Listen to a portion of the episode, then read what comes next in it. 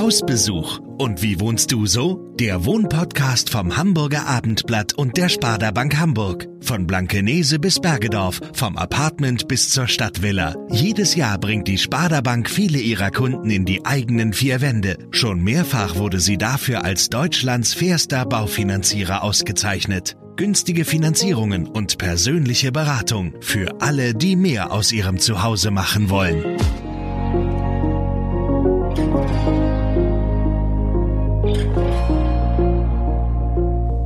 Hallo und herzlich willkommen zu einer neuen Folge unseres Wohnpodcasts Hausbesuch.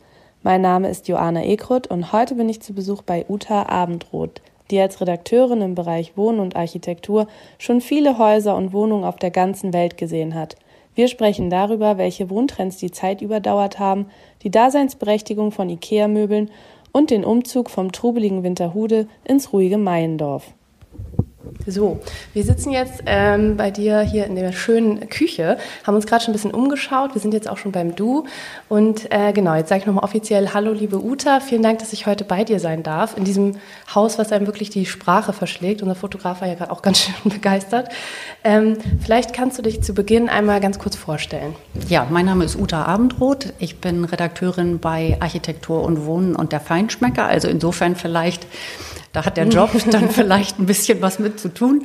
Ähm, ja, ich bin 54 Jahre alt und wohne hier jetzt in diesem Haus seit 1999. Okay, es ist schon eine Weile. Ähm, vielleicht, ihr habt ja auch, oder du hast ja auch ein bisschen was verändert. Mhm. Ähm, wie sah denn das Haus aus, als ihr es vorgefunden habt? Das ist ja ein schöner Backsteinbau erstmal, wenn man ankommt draußen. Ja, also das Haus ist zwischen 1923 und 1926 gebaut worden. Und als ähm, mein Ex-Mann und ich dieses Haus damals gefunden haben, hat das, glaube ich, fast ein Jahr leer gestanden. Und ähm, also daran konnte man schon sehen, das war ein bisschen vernachlässigt. Mhm. Und es hat sich wohl die halbe Gegend hier dieses Haus angeguckt, war interessiert, weil es von außen auch eben super idyllisch aussah.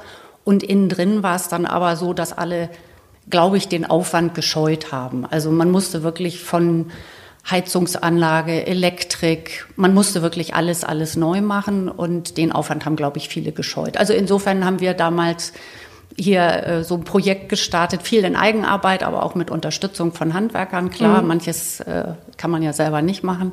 Und ähm, wir haben erstmal damals drei Monate ähm, die, die Basics gemacht und ähm, ja, dann sind wir erstmal nur oben ins erste äh, mhm. Stockwerk eingezogen und als wir da oben schon gewohnt haben, haben wir dann unten weitergemacht. Aber es war dann quasi auch eine richtige Kernsanierung oder wie muss man sich das vorstellen? Also im Prinzip haben wir alles mhm. draußen gehabt. Also wir haben jetzt damals zu dem Zeitpunkt nicht Wände versetzt oder so, ja. sondern haben einfach so das genommen, wie es war. Aber ähm, wir hatten jede Wand war äh, von den Tapeten befreit, äh, Boden, da war so Teppichboden auf den alten Pitchpine-Dielen verklebt. Mhm.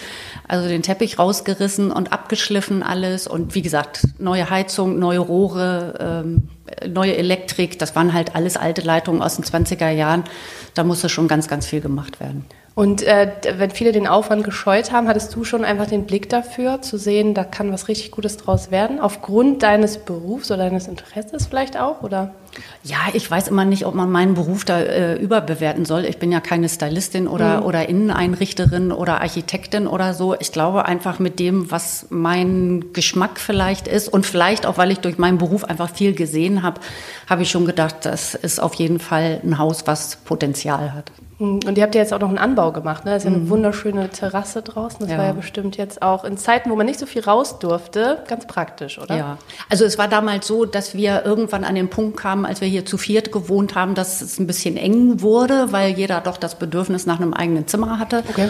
Und dann äh, haben wir 2008 nochmal einen Anbau gemacht. Und ähm, also Tatsache ist, das ist so ein, wie soll ich denn sagen, ein Gartenzimmer. Und äh, man hat schon das Gefühl, wenn man so über dem Garten sitzt und dann darunter blickt, dass, also es ist kein Wintergarten, es ist wirklich ein richtiger Anbau, aber mhm. man sitzt so sehr irgendwie im Grünen. Und ähm, also ich muss sagen, ähm, meine beiden Töchter, die haben 20 und 21 äh, genau in der mhm. Pandemie ihre äh, Schulabschlüsse gemacht und man war ja einfach total viel zu Hause und da war es schon echt schön, dass wir dann hier zu dritt uns frei so bewegen konnten, sage ich mal. Wir konnten hier zusammenkommen, aber jeder konnte sich auch in sein Zimmer zurückziehen und wir haben Terrasse und Garten schon sehr, sehr genossen. Ja, das glaube ich. Ja, also wenn man hier reinkommt, dann ja, kann man hier auch wirklich verweilen. Da kommen mhm. bestimmt auch viele Freunde immer gerne zu euch. Ne? Ja, mhm. also ich äh, sage immer, wir sind ein offenes Haus und ähm, wir haben oft Freunde oder Familie, auch spontan. Also letzten meine beiden Töchter, wie gesagt, sind jetzt im März mhm. ausgezogen. Und äh, die eine war dann irgendwann im, ich, ich weiß gar nicht, irgendwann als der HSV sein zweites Relegationsspiel hatte. Da kam sie mit Freunden dann aus Wilhelmshaven, wo sie studiert. Ja. Und eigentlich wollten die nachts wieder zu Hause fahren. Und dann irgendwie nachmittags um fünf rief sie an und sagte, Mami, können wir fünf bei dir schlafen? Und ah. dann habe ich halt Matratzenlager gemacht. Und so ist es eigentlich immer. Matratzenlager oder dann noch ein bisschen Essen auf dem Herd. Also ähm, große Tische, weil ich immer ja. das schön finde, mit vielen Leuten um den Tisch zu sitzen. Und also so sehr eigentlich offen und gesellig. Mhm. Aber es ist ja auch, ähm, auch wenn du sagst, das ist jetzt, ähm, das ist vielleicht einfach dein Geschmack und nicht unbedingt dem Beruf geschuldet. Man sieht ja auch schon ein paar Design-Klassiker. Ähm, wie ist die Liebe bei dir fürs Design geweckt worden? Kam das schon früh? Also ich würde sagen, das geht tatsächlich auf mein Elternhaus zurück. Mhm. Ähm, meine Eltern, ähm, also eine Generation davor muss man dann vielleicht sagen, die Großeltern, die eine Seite, die sind zweimal ausgebombt worden, also da gab es keinen mhm. Hausstand mehr. Und die anderen waren dann äh, Ende der 40er Jahre aus der damaligen, damaligen sowjetischen Besatzungszone geflohen. Gab es halt auch keine Möbel. Mhm. Die haben dann halt alle irgendwie neu nach dem Krieg angefangen. Und wenn ich später meine Eltern gefragt habe, wie sie so zu ihrem Stil gekommen sind, dann haben sie immer gesagt, sie fanden das, was zu Hause war, unglaublich spießig. Ah, also ja. Mhm. das war so beige, braun. Ich weiß damals auch so Stoffe, so Ausbrenner, die so mhm. äh, schubberig auf der Haut waren und so. Also klar, für die Zeit alles fein, aber meine Eltern fanden das halt alles, auch mit Gardinen und so, das mhm. war ihnen alles irgendwie zu spießig. Und also ich bin in Celle aufgewachsen, äh, in einer großen Altbauwohnung und da war eigentlich alles schwarz-weiß. Und ähm, meine Eltern haben das damals immer so gemacht, ähm, wenn sie in Hamburg waren, äh, weil da Verwandte wohnten, mhm. äh, dann sind sie immer zu Beckmann am Klosterstern gegangen und haben sich wieder ein neues Teil gekauft. Ich glaube nicht, dass meine Eltern damals wirklich wussten, dass das richtige Designerstücke sind oder beziehungsweise welcher Designer dahinter stand. Mhm. Es waren einfach moderne Sachen, die ihnen total gut gefallen haben. Egal jetzt, ob das Utensilo von Vitra oder äh, Ingo Maurer leuchten. Es war einfach deren Geschmack und auch so ein Absetzen äh, eben zu dem, was sie in ihren Elternhäusern kennengelernt hat. Und insofern, ich erinnere noch als Kind, äh, wir da in unserer weißen äh, Wohnung mit, wie gesagt, schwarz-weißen Möbeln, viele äh, Mitschüler, die dann zu mir kamen, die fanden das bei mir oder bei uns echt komisch. Weil also so keine ungewohnt. Farben waren? Nee, oder? keine Farben und es war halt einfach, also es war nicht also es war ja nicht kein Ausstellungshaus, es war halt einfach ein richtiges belebtes Zuhause, ja. aber eben so ein bisschen reduziert. Äh, ist ja auch dann später, sage ich mal, echt ein Trend geworden, mhm. so diese hohen Altbauwohnungen äh, mit Stuck und, und Fischgrätparkett und riesigen Schiebetüren und dann halt sehr reduziert alles. Umgekehrt, wenn ich aber zu denen nach Hause gekommen mhm. bin und dann da die Eckbank war und weiß ich nicht, irgendwie so schwere hölzerne Möbel, dann war ich immer so ein bisschen irritiert. Also weil mir das einfach, das war für mich eher so Großeltern-Style. Ah ja, okay. Und insofern glaube ich schon, äh, dass tatsächlich bei meinen Eltern dieser Stil irgendwo entstanden ist. Ja, weil im Wohnzimmer sind ja auch so ein paar Schwarz-Weiß-Aufnahmen und so ein bisschen viel Weiß, nicht mhm. so Farbe an den Wänden, das ist mhm. geblieben dann. Der, mhm. ja. Dazu muss ich aber auch sagen, ähm, ich bin natürlich durch meinen Job unheimlich viel unterwegs, egal nun ob äh, in, in, in Häusern von Menschen oder auf Messen. Und ich habe immer das Gefühl, wenn ich so viel unterwegs bin und so wahnsinnig viel sehe, ich brauche zu Hause auch eine gewisse Ruhe. Mhm. Also, wie soll ich denn sagen, als wenn ich so ein bisschen satt wäre von Wenn optischen so Eindrücken, hat, ja. genau, dass ich das Gefühl habe, zu Hause muss mein Auge Ruhe finden. Deswegen, ich habe auch zum Beispiel im Haus ganz lange äh, kaum Bilder gehabt. Mhm. Das ging dann auch irgendwann erstmal so ein bisschen los, aber wie, ja. schon, äh, wie, wie, du schon gesagt hast, mit den Schwarz-Weiß-Bildern, ähm, es ist halt einfach so ein ähm, ich, ich sitze halt, wenn ich da in dem Anbau sitze, dann sitze ich ja, wie gesagt, fast im Garten und dann habe ich auch das Gefühl, was draußen passiert, reicht fast. Ja. Also ich brauche dann nicht noch so überbordende Dekoration, wo mein Auge dran äh, hängen bleibt. Mhm. Und gibt es ein Lieblingsstück oder irgendwie vielleicht was Altes oder hast du auch was von deinen Eltern übernommen? Irgendein Designstück? Also, jetzt muss ich mal gerade überlegen. Ich glaube von meinen Eltern tatsächlich noch nicht. Also meine äh, Mutter äh, lebt ja noch. Also da der Hausstand ist halt, also die sind irgendwann umgezogen, aber da ja. sind natürlich die Möbel dann mitgezogen. Aber ähm,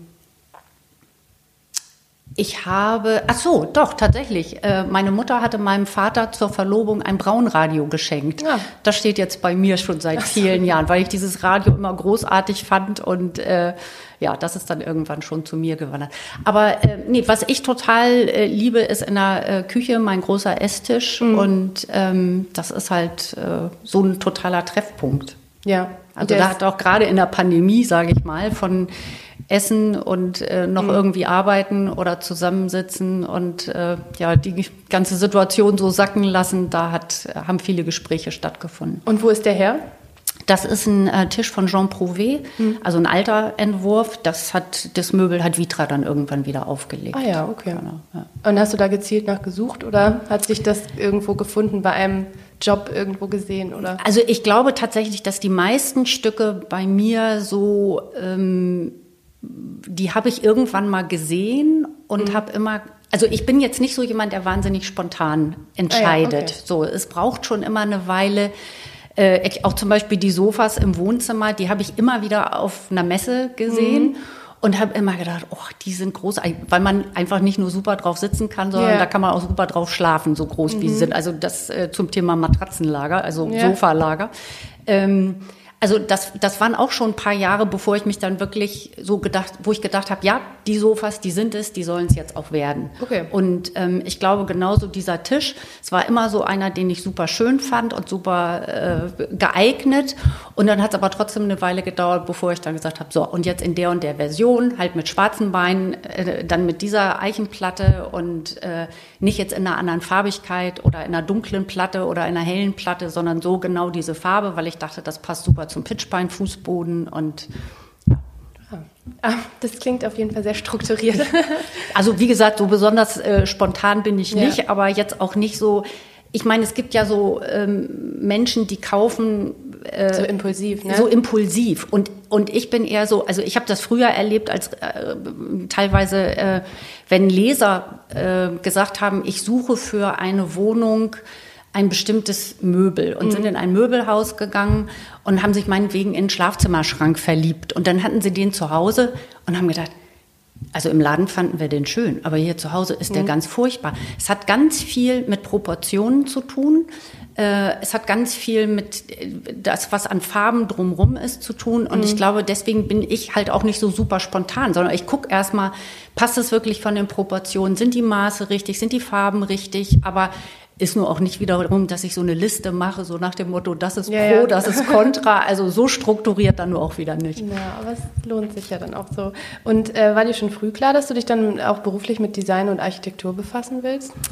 Also es war eher so, dass ich gedacht habe, ich will äh, Journalistin werden. Und äh, ich habe früher exzessiv Sport gemacht. Also ich hätte mir auch vorstellen können, in den mhm. Bereich Sport zu gehen.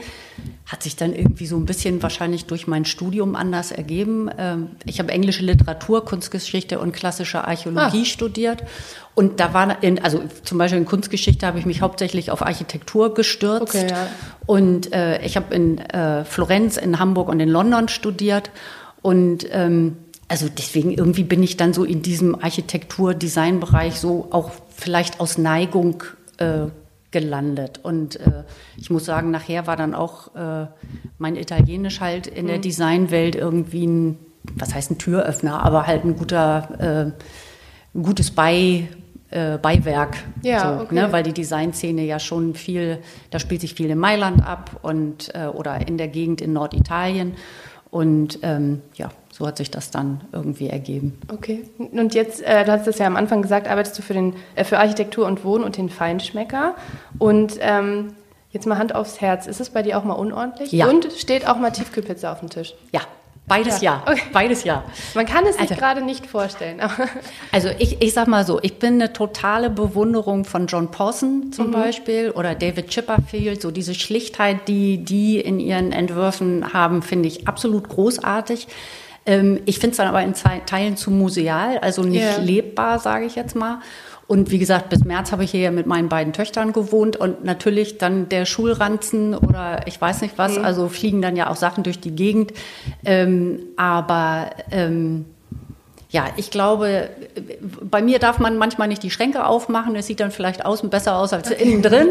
Aber ich habe tatsächlich die Neigung, wenn ich zum Beispiel abends ins Bett gehe, möchte ich die Küche aufgeräumt haben. Ich mhm. möchte zum Beispiel nicht am nächsten Morgen in totales Chaos kommen, dann habe ich keinen Bock, mir Frühstück zu machen. Oder äh, wenn ich zum Beispiel ein Projekt bei der Arbeit abgeschlossen habe, also sei es ein Heft, sei es ein langer ja. Artikel oder sowas, da muss ich auch meinen Frei Schreibtisch freiräumen, weil ich immer das Gefühl habe, eine Aufgabe ist fertig und wenn es dann so äh, ein bisschen mhm. cleaner ist, dann kann ich auch frisch starten. Während ich das Gefühl habe, wenn das alles so ein totales Gerümpel ist, dann weiß ich eigentlich gar nicht, wo anfangen, wo aufhören. Mhm. Also insofern, es klingt jetzt so auch wieder so strukturiert, aber es ist eher so, ich bin so projektweise, ja. glaube ich, aber abarbeiten.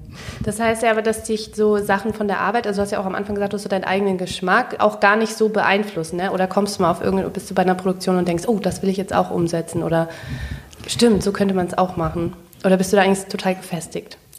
Also ich glaube schon, dass ich insgesamt eher gefestigt bin, aber mhm. es gibt dann äh, Leute, wenn die was machen, die bewundere ich total. Mhm. Wolfram Neugebauer ist so einer hier in Hamburg wo ich dann immer denke, boah, wie der die Sachen arrangiert. Das sind alles Stillleben im Kleinen und das sind so auch so schöne Objekte, die er auswählt und so. Aber dann denke ich immer, ich bin ja nicht Wolfram. Ja. So und ähm, wie gesagt, im Moment ist es hier vielleicht gerade auch sehr ordentlich. Ich hatte gerade viel Besuch und dann musste erstmal alles wieder so ein bisschen äh, verstaut werden. Aber äh, nee, eigentlich, wie gesagt, hier wird ja auch viel gekocht, ja. viel zusammengesessen und so. Und äh, dann ist es hier auch schon mal wild und chaotisch. Und ähm, wie ist denn das? Wirst du von Freunden auch nach, viel nach Einrichtungstipps gefragt? Ja, äh, das kommt vor. Und äh, das, also auf der einen Seite denke ich immer, es ehrt mich oder es mhm. freut mich. Also es ist, ist nett, dass sie mich fragen. Und auf der anderen Seite denke ich dann immer, ja, ich bin ja keine Interior Designerin. Also ich habe ja die Erfahrung vielleicht, dass ich in vielen Häusern und Wohnungen auf der ganzen Welt war. Ja. Ähm, aber das heißt ja nicht, dass ich jetzt wie ein Profi an also diese ganzen Aufgaben mit Texturen, mit Farben und mhm. so, dass ich sowas professionell äh, gelernt hätte und wüsste, wie man das jetzt Stück für Stück umsetzt. Für mich ist es ja eher so, so wie ich wohne, ist halt so, wie ich mich wohlfühle. So wie ich gesagt habe, ich, ich brauche halt Ruhe hier zu Hause, weil ich so viel sehe, so viele Eindrücke zu verarbeiten habe. Mhm. Ähm, dass ich zu Hause schon gerne ruhig habe. Aber ähm, das heißt ja nicht, meine Freunde die brauchen vielleicht keine Ruhe zu Hause. Also dann ist es kontraproduktiv. Ja. Ne? Also da könnte ich vielleicht eher was zu Proportionen sagen, aber nicht unbedingt zu Farben. Oder ich könnte vielleicht mal sagen, stell das doch dahin oder rück das so zusammen oder so. Oder dieses berühmte ungerade Zahlen, ne, mhm. ne, was man zusammenstellt, drei, fünf, sieben. Das sieht hübscher aus, als wenn es gerade so, Zahlen okay, aber das sind. weiß ja also, wahrscheinlich auch nicht jeder. Also worauf bezieht sich das auf Möbelstücke oder? Äh, ganz viel auf Accessoires. Also wenn ja. man zum Beispiel, weiß ich nicht, Kerzenleuchter arrangiert, dann sagt man immer ungerade gerade Zahlen, das sieht halt hübscher aus als zwei. Pro, probier's mal aus. äh, ist wirklich so. Okay. Also, ja, guck mal, da haben wir ja schon einen praktischen Einrichtungstipp. Gibt es noch mehr, die du irgendwie geben kannst? Also, ich meine, Allgemeingültigkeit ist ja immer schwierig. Es muss halt zur Person passen. Aber mhm. das wäre ja schon einer. Worauf sollte man noch achten? Was sagt oh. da die Erfahrung? Also ich glaube immer, wenn man in eine Wohnung zieht, man sollte erstmal eine Weile da sein. Ich meine, man bringt ja sowieso was aus der Wohnung ja. von vorher mit. Das war hier in diesem Haus zum Beispiel nicht anders. Wir haben ja auch erstmal, also ich habe vorher in Winterhude gewohnt, viele, viele Jahre, ich glaube zehn Jahre. Und äh, das war halt eine äh, 67 Quadratmeter Wohnung und äh, war natürlich auch eingerichtet, aber hat nicht gereicht, um dieses Haus zu möblieren. Mhm. Und ähm, wenn man dann erstmal die Möbel da so hinstellt und sich dann anguckt, es ist vielleicht schon klar, die Möbel bleiben es nicht, aber dass man, während man so lebt, so wohnt, erstmal merkt, was brauche ich eigentlich? Oder was sind meine Bedürfnisse? Wie bewege ich mich in, in der mhm. Wohnung oder in dem Haus? Wo halte ich mich viel auf? Also wo möchte ich vielleicht gerne einen bequemen Sessel haben und mit einer Lampe daneben, wo ich schön gemütlich sitzen und lesen kann? Oder wo ist eher so ein, so ein, so ein Platz, wo ich denke, so, ah, das hat vielleicht eher was mit so einer Durchgangsstation ja. zu tun, wo ich was ablege? Ähm, ich glaube schon, es ist gut, wenn man sich Zeit lässt und nicht sofort ins Möbelhaus geht und bestellt, bestellt, bestellt und dann, wie gesagt, hat man die Sachen zu Hause und denkt, oh, das ist, passt nicht von den Proportionen oder es ist zu viel, es war zu spontan. Aber wie gesagt, ist ja auch letztlich eine Persönlichkeitsfrage. Ja. Ah, ja. Und würdest du sagen, kann eine Wohnung auch komplett mit Ikea-Möbeln eingerichtet, eine toll eingerichtete Wohnung sein? Ja, auf jeden Fall. Äh, ich glaube, man guckt ja immer so ein bisschen runter auf Ikea, aber wenn man sich mal anguckt, wie Deutschland, also ist jetzt eine Verallgemeinerung, ja. aber ähm, wenn man sich mal anguckt, wie die Deutschen bis Ikea äh, hierher gekommen ist, gewohnt haben, ähm, dann denke ich, hat IKEA äh, wirklich eine große Welle an Modernisierung ausgelöst. Mhm. Und bei allem, dass man sich teilweise vielleicht über Materialien oder Herstellung streiten kann, ähm, insgesamt, die haben ja super Sachen. Und es gibt ja dann auch diese IKEA-Hacks, äh, ja. die wirklich in Teilen super originell sind. Und äh, wenn man dem Ganzen dann noch vielleicht diesen persönlichen Twist äh, gibt, auf jeden Fall. Also ich habe auch viel Ikea. Wollte ich gerade fragen, ja? Mhm. Ja. Hier sieht man jetzt in der Küche auch was? Nein. Jetzt muss ich mich mal gerade umgucken. Äh, also da oben steht zum Beispiel, glaube ich, ein Milchkännchen von Ikea. Ah ja, also eher so kleine. Äh, so, so, Kleinigkeiten, eher vielleicht die Accessoires. Aber äh, zum Beispiel nebenan im Zimmer, da steht, es gab noch bei Ikea die PS Collection. Mhm. Da haben Designer ein bisschen äh, andere Teile, sage ich mal, für Ikea gemacht. Da steht so ein Blech-Sideboard. Ah ja. Und ähm, Finde ich auch nach wie vor super. Also kein Grund irgendwie, das äh, jemals auszutauschen, ist unverwüstlich. Und ähm, ja. Also die Mischung macht es vielleicht auch, ne? Die Mischung macht es auf jeden Fall. Und das ist, glaube ich, auch, äh, was heißt ein Tipp, aber ich glaube, es ist immer gut, egal was man kauft, dass man eben immer versucht, noch was Persönliches dazu zu geben. Also ich habe zum mhm. Beispiel in der Küche, die Küche ist äh, bei mir eigentlich auch äh, weiß und dann mit, mit Holz, ein bisschen schwarze Accessoires, aber ich habe zum Beispiel viele alte Dosen. Mhm. Und ähm, also das sind halt Dosen, ich weiß zum Beispiel diese eine Maggi Rinderbouillon-Dose, die da oben ja. steht, da ist mein Zucker drin. Ähm, die stand früher bei meinen Großeltern im Küchenbuffet. Mhm. Also das ist dann einfach mitgewandert und äh, das ist dann vielleicht so eher was, was dann so ein bisschen persönliche Handschrift. Und für mich hat es eine Geschichte. Jemand anders denkt vielleicht, wieso stellt sie dir so eine rot-gelbe Dose hin? Aber das ist dann halt was, wo ich dann, wenn ich das Ding in die Hand nehme, an meine Großeltern denke. Ja, ja ist ja auch schön, ne? solche mhm. persönlichen Erinnerungen zu haben. Ja. Ähm, ist ja auch so, dass du äh, über die Trends, äh, über die Jahre viele Trends hast kommen und gehen sehen. Gibt mhm. es etwas, was sich als beständig erwiesen hat? Schwierige Frage. Also ich glaube, was ähm, sich lange, lange also auch mal mit einer Delle, aber insgesamt hat sich lange gehalten dieser Skandinavien-Trend. Mhm. Das war ja äh, so Mid-Century, Modern, äh, letztes Jahrhundert, als dann Anne Jakobsen und so weiter, die großen Nachkriegsdänen, mhm. so, das sind einfach Klassiker, ähm, die immer weiter funktionieren. Und ich glaube aus folgendem Grund. Ähm, ich glaube, dass reine Kunststoffmöbel, also bei allem, dass sie ja heute auch schon in Teilen aus Recycling-Kunststoff hergestellt werden, ähm, die haben oft eher was Kühles. Ja. Und ähm, die Dänen ähm, haben oft Holz verwendet. Ähm, auch wenn sie es dann zum Beispiel mit Stahl verbunden haben. Also ich mhm. sage mal zum Beispiel, ein Beispiel ist aus der Serie 7 Fritz Hansen, dieser Klassikerstuhl, den gibt es ja auch in ganz vielen verschiedenen Farben mit dem Holz. Aber ich glaube einfach diese Kombination von Holz, was ja immer noch irgendwie ein warmes, freundliches Material ja. ist, egal welche Farbe es hat. Ich glaube, das sind so Möbel, die einfach, die, die sieht man sich nicht so über. Mhm. Und ich glaube, das ist auch das, was ich bei mir so habe. Ich habe viele Sachen, von denen ich glaube, dass man sie sich nicht so schnell übersieht. Mhm. Und was ist zum Glück kein Trend mehr? Oh, ähm, also ich muss sagen, ich bin ja ein Kind der 70er und ähm, diese ganze Nummer mit äh, Braun und Orange, puh, als Kind äh, war mein, mein Kinderzimmer war dann irgendwann mal ja. so, aber ähm, wo ich denke so, das war in Teilen schon echt äh, heftig, aber gut und ähm, was ich auch ganz komisch fand, aber vielleicht ist das auch so ein bisschen äh, nachempfunden äh, meiner Mutter, als diese 50er Jahre Welle wieder kam mit so Nierentischen und mhm. äh, so diesen Messing-Sachen ich weiß noch, dass ich das dann meiner Mutter mal gezeigt habe und gesagt, guck mal, Mama, hier, das kommt Ja. alles wieder. Und dann hat sie gesagt, um Gottes Willen, das ist ganz schrecklich. Und dann habe ich gesagt, äh, wieso? Also so schlimm fand ich es dann nicht, aber also auch ein bisschen, hm, aber sie sagte dann, wenn die Leute wüssten, was für eine muffige und spießige Ära das war, Ja. also wofür das gestanden hat oder wie das Lebensgefühl damals war. Also ähm, insofern, ich, ich glaube, die 50er Jahre hm, sind hier durchgefallen.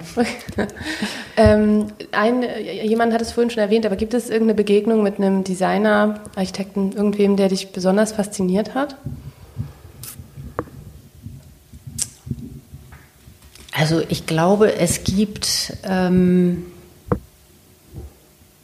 gibt so ein paar Leute, aber die stehen alle für was anderes. Also wie gesagt, John Pawson zum Beispiel bewundere, bewundere ich wirklich für diese totale Reduktion, weil es sowas fast Meditatives hat. Äh, Im Produktdesign in die Richtung gehen vielleicht Naoto Fukasawa äh, und Jasper Morrison, ähm, die ich alle schon mal treffen durfte, interviewen durfte. Dieses Runterbrechen auf das Nötigste, das ähm, entspricht vielleicht meinem persönlichen Geschmack, eben dieses nicht zu viel Shishi.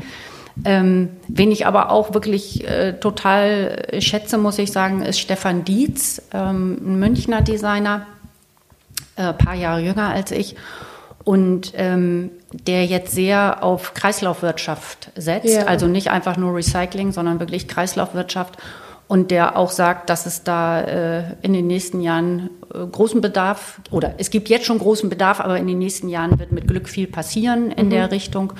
Und äh, da denke ich einfach nicht so dieses, wie es früher war, immer was Neues, immer was, Ja. äh, Hauptsache neu, Hauptsache Konsum, sondern einfach überlegen, wie man das in Zukunft so machen kann, dass es weniger Schaden anrichtet, am besten gar keinen.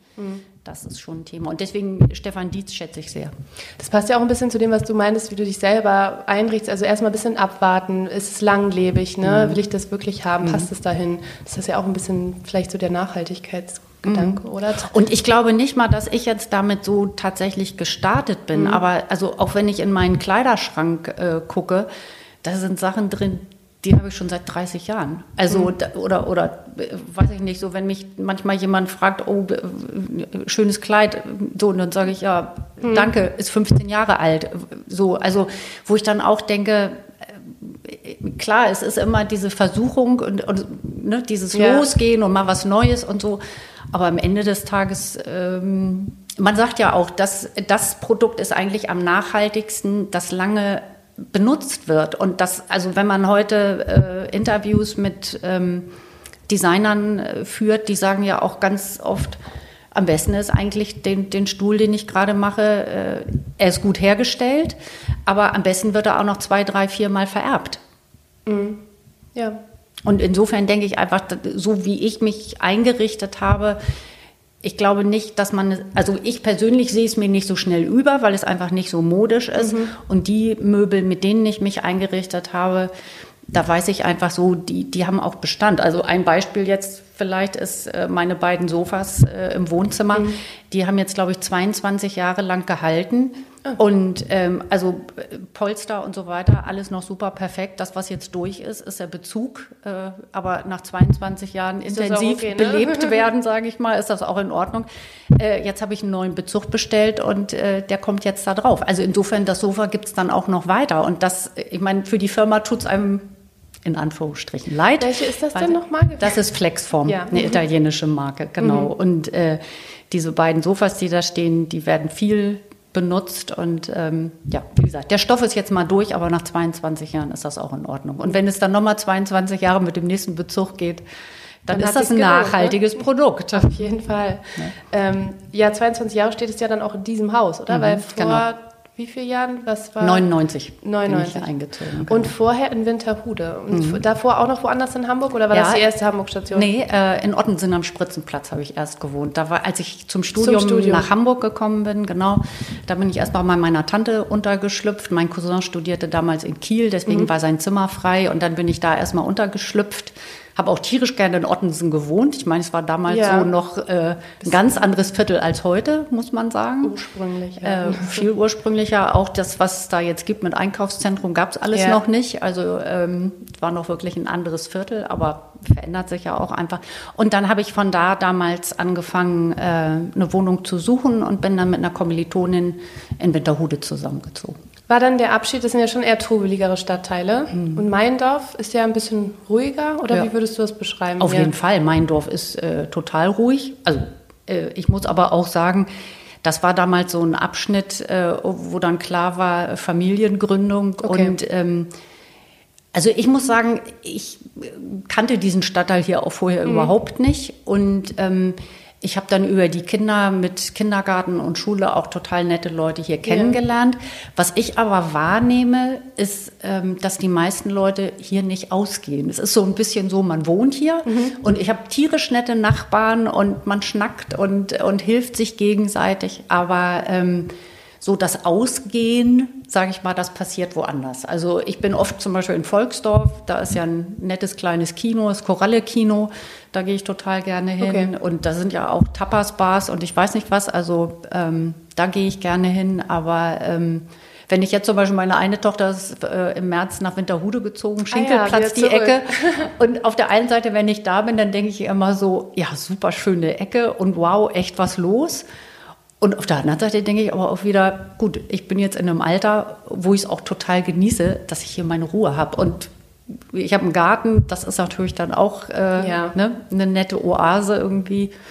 Das genieße ich schon sehr. Aber trotzdem zum Wohnen kannst du das auch empfehlen? Ja. Auf jeden Fall, ja. ja. Also man ist schnell in der Stadt, sage ich mhm. mal. Also äh, hier wird gerade noch eine S-Bahn ausgebaut, aber äh, hier mit der Bahn ist man in einer Viertelstunde am Hauptbahnhof und äh, dann gibt es ja auch noch die U-Bahn. Ja. Also das geht schon alles. Okay, das heißt, du kannst dir auch vorstellen, hier erstmal wohnen zu bleiben? Was heißt erstmal bei dem ja. Haus? Aber ja. Also ich hatte früher immer gedacht, wenn die Kinder aus dem Haus sind, dann ziehe ich wieder in die Stadt. Ja. Und ähm, ich glaube, mit der Pandemie, also auch durch die Pandemie hat sich das ein bisschen verändert. Mhm. Ähm, ich meine, noch wissen wir auch nicht, wie der nächste Winter mhm. wird. Und ähm, ich muss sagen, dieses Gefühl von, ich habe Auslauf, auch wenn es, äh, wie gesagt, draußen alles eingeschränkt ist, ich habe mich auch letzten Winter zum Beispiel hier viel mit Freundinnen getroffen. Wir mhm. sind spazieren gegangen und dann sind wir nicht reingegangen, um Kaffee zu trinken, sondern dann haben wir uns auch im Winter teilweise dick angezogen auf die Veranda gesetzt und haben da einen Kaffee getrunken. Aber so haben wir uns wenigstens zusammensetzen ja. können. Und ich glaube, das hat nochmal so eine andere Wertigkeit mir also mir gezeigt, was für eine Wertigkeit das hat, diesen Auslauf äh, hier ja. zu haben oder sich hier treffen zu können. Ne? Also bleibt es erstmal mein das Dorf. Das bleibt jetzt erstmal mein Dorf. alles genau. klar, vielen lieben Dank für das Gespräch und äh, dann alles Gute für dich. Das ist nett. Vielen, vielen Dank. Tschüss. Tschüss.